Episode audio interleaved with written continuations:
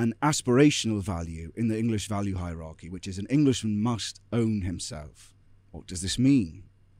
Just because you're born doesn't mean you own yourself.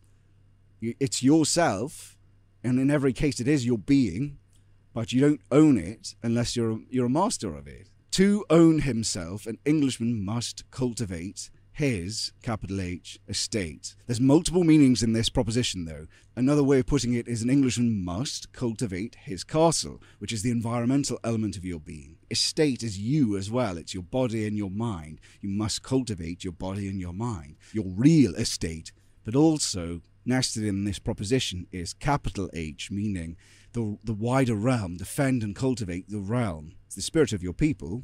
So defend and cultivate, defend and grow, realm, castle, individual. They're all part of the being that you participate in. To own himself, which is to be independent, an Englishman must cultivate an abundance of fellowship. Robin Hood has an abundance of fellowship. His bannerman under him. He has a castle which is the greenwood. The forest provides his yew bow. The forest provides his food. He can hunt deer. It's like that line from Robin Hood, Prince of Thieves.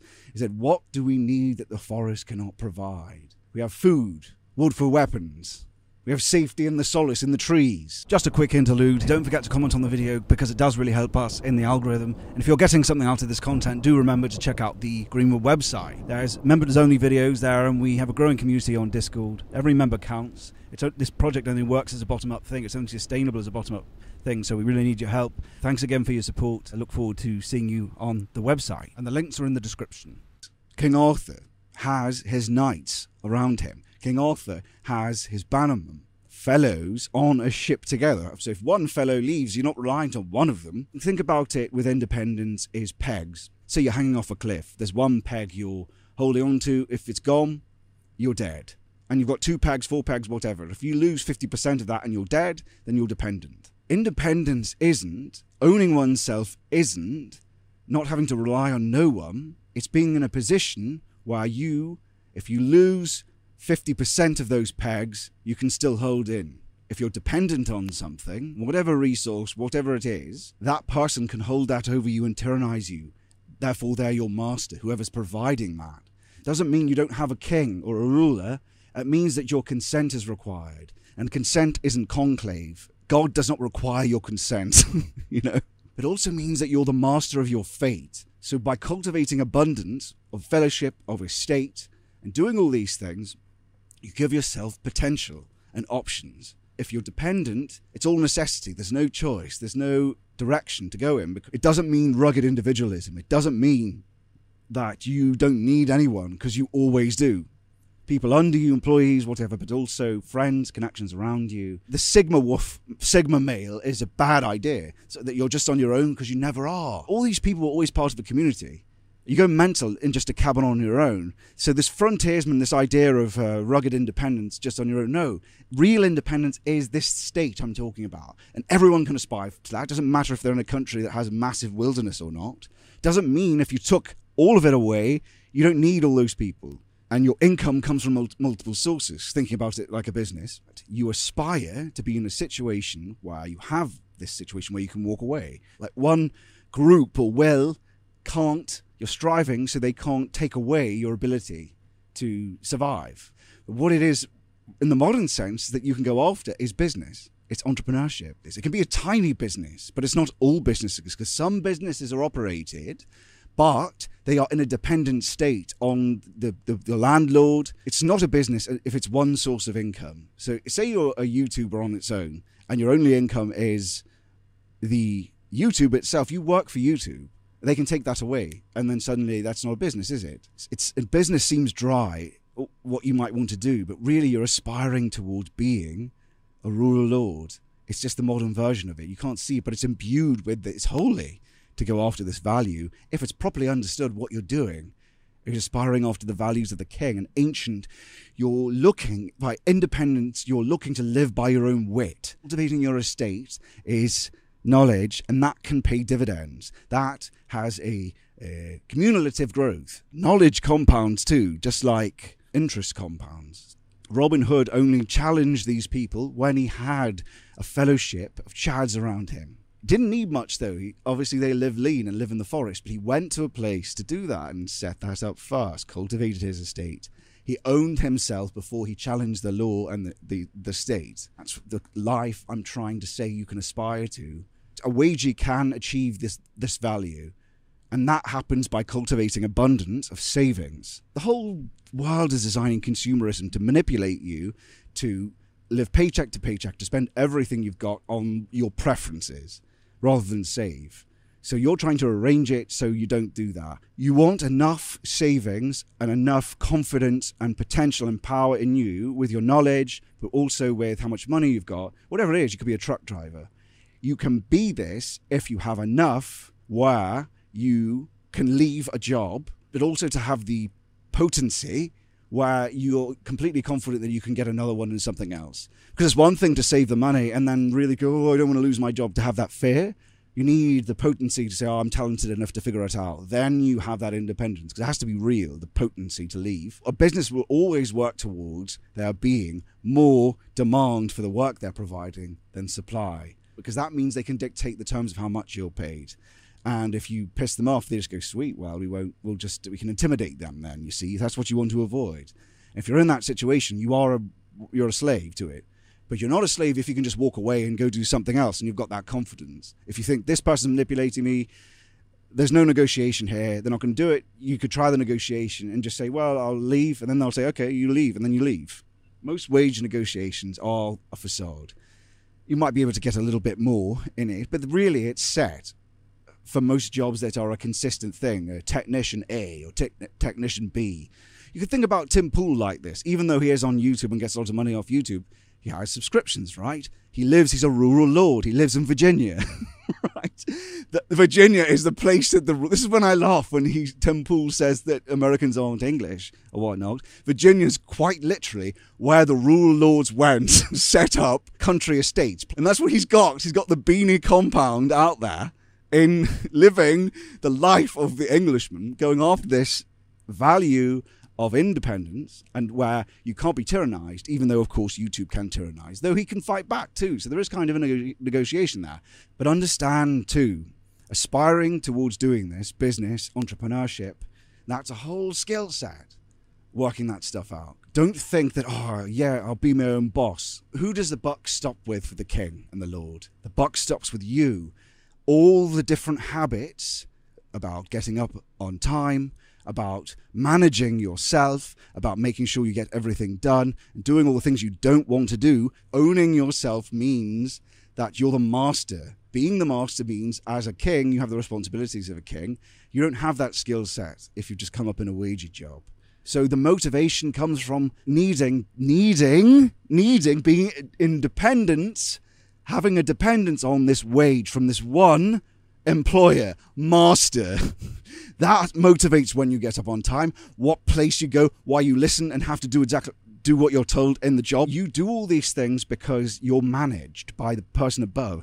Is you turn up on time because if you don't, it's out of fear of someone else correcting you. It's a fear of someone else putting a strike on your name because the payment is what motivates you. But before you're, when you're an entrepreneur, nothing motivates you. So you need to figure out how to self mastery, self motivation, which means the integration of the self, which means the cultivation of the estate, internal estate, the drives, the cultivation of how to get yourself to do the stuff you want to do, which is half the battle. That's a whole skill set, working that stuff out. How to get yourself to do the stuff that would set it up to give you the potency and the possibility to enact the things you want to do. And that's a burden, man. That's a burden. that's a big burden. One that can just help you get started is that meditation's a great one, vipassana meditation, and stoic stoic practice of review. At the end of the day, you write everything that you omitted that you wanted to do. You get yourself to do that day. Then you write what vices that you did that you didn't want to do. Then you write what you omitted, what you committed to. Then after that, you if you the things you omitted, you think about what could I inhabit, what habit could I try that might help me do the things that I omitted, that might help me not do the vice things. And, and because you're doing this one, this practice, this review practice, every day you're making an adjustment, and you can work out any problem. You just keep working at it. You try something else. Okay, shit, I ate the cake again.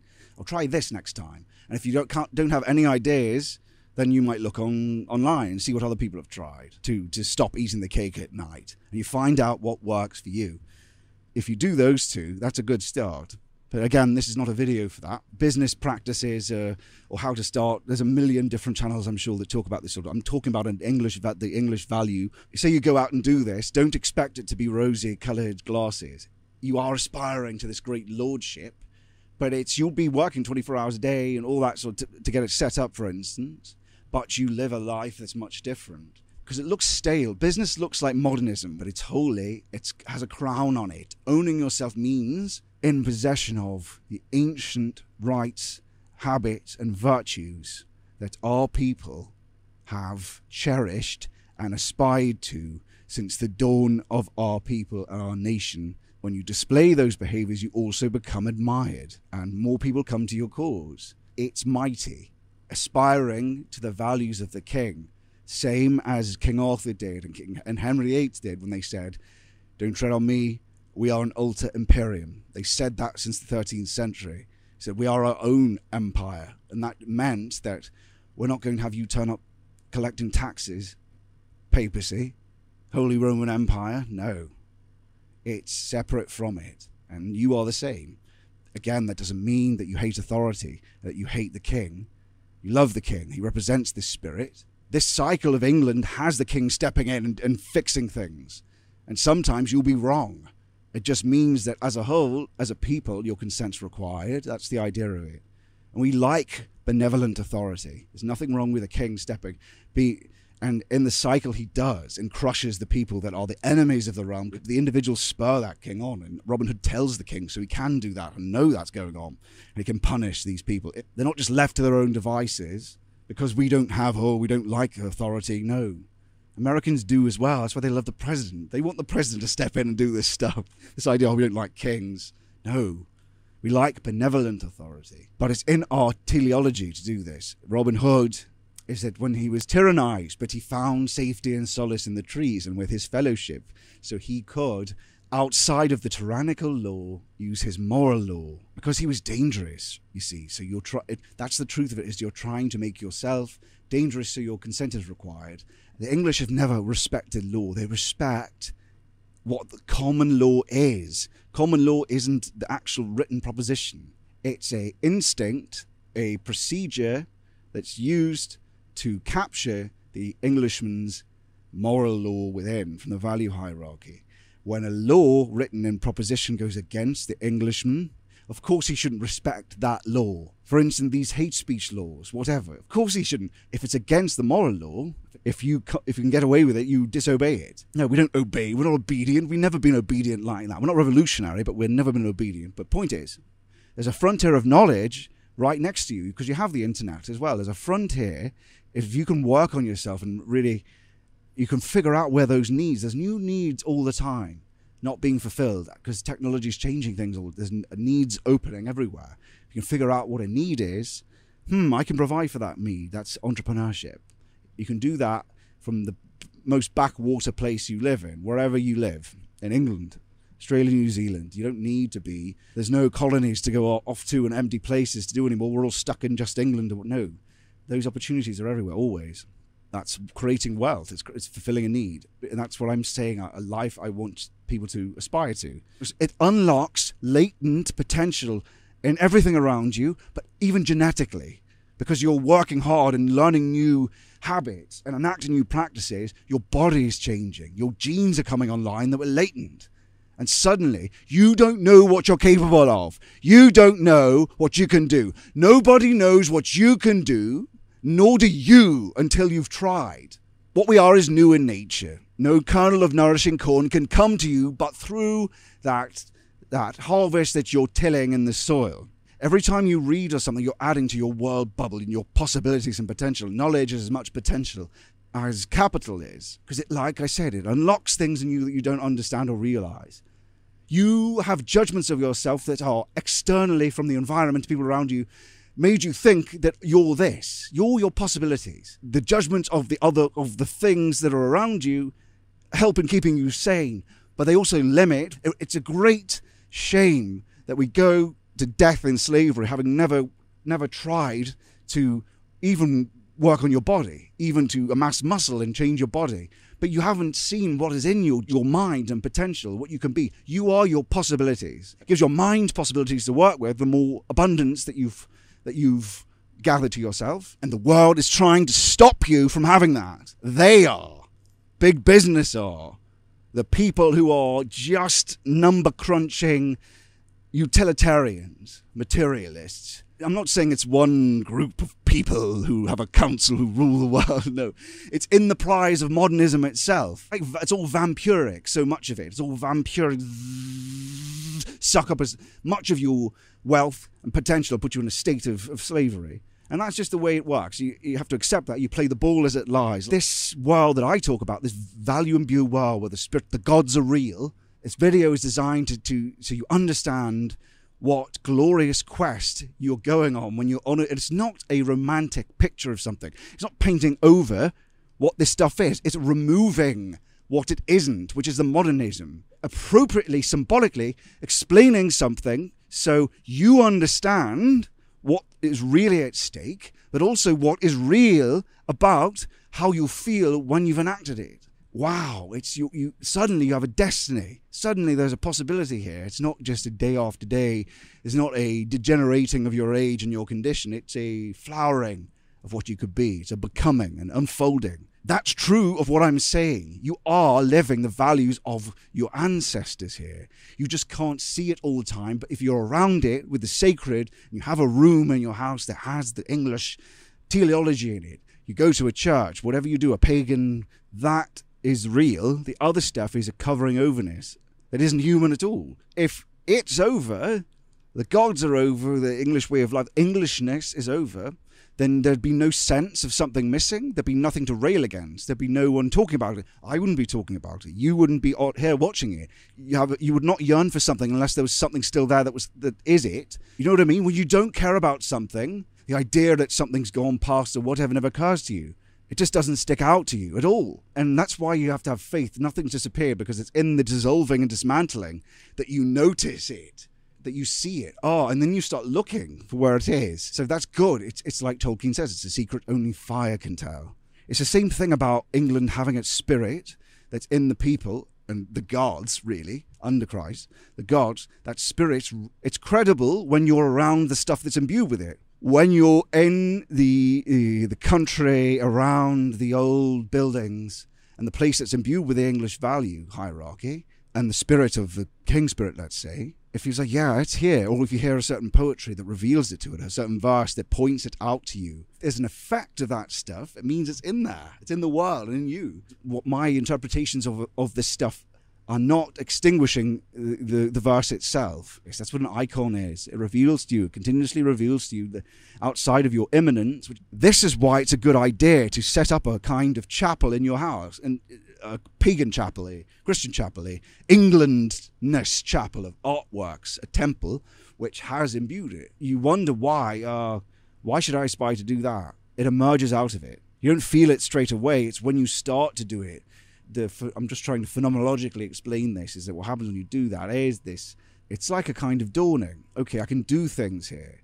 I'm not enslaved to this. I'm not stuck. Because you get really closed down when you don't have any options and any income any anything. You you want you're trying to open that up but the, the feeling of it feels like destiny. So I can move towards something towards an unfolding of my being. I can move towards an unfolding of my, possibilities here and that's a beautiful feeling. And you can start manifesting a destiny within, though, the English teleology, within the hierarchy. It's more meaningful if it's within something and serving something higher. Do the good is to enact the right. And gathering this independence can give you a role to play in a small way, whatever it is, in the in, in the teleology, even by having a tiny corner a corner store that's independent, whatever it is, a pub, so you can play your role in England's story and going after this mighty value, this mighty way of life, which is still there right now, just waiting to be used. It's the patterns of action that have always been the inexhaustibleness of an impregnable island and an impregnable spirit. Any price that you can pay, let yourself own yourself. Then you can play a role in the cultivation and defense of his estate, which is capital H, King Spirit, realm, England. God save the King God bless you. Dare greatly to believe in the possibility that you can open up in yourself by aspiring to this value. Dare greatly to believe in you not knowing what your potential is until you've tried. Dare greatly to believe in that. Well, that's all I've got to say on that. But I think that's all very well said, old bean. That's very well said. You're a genius.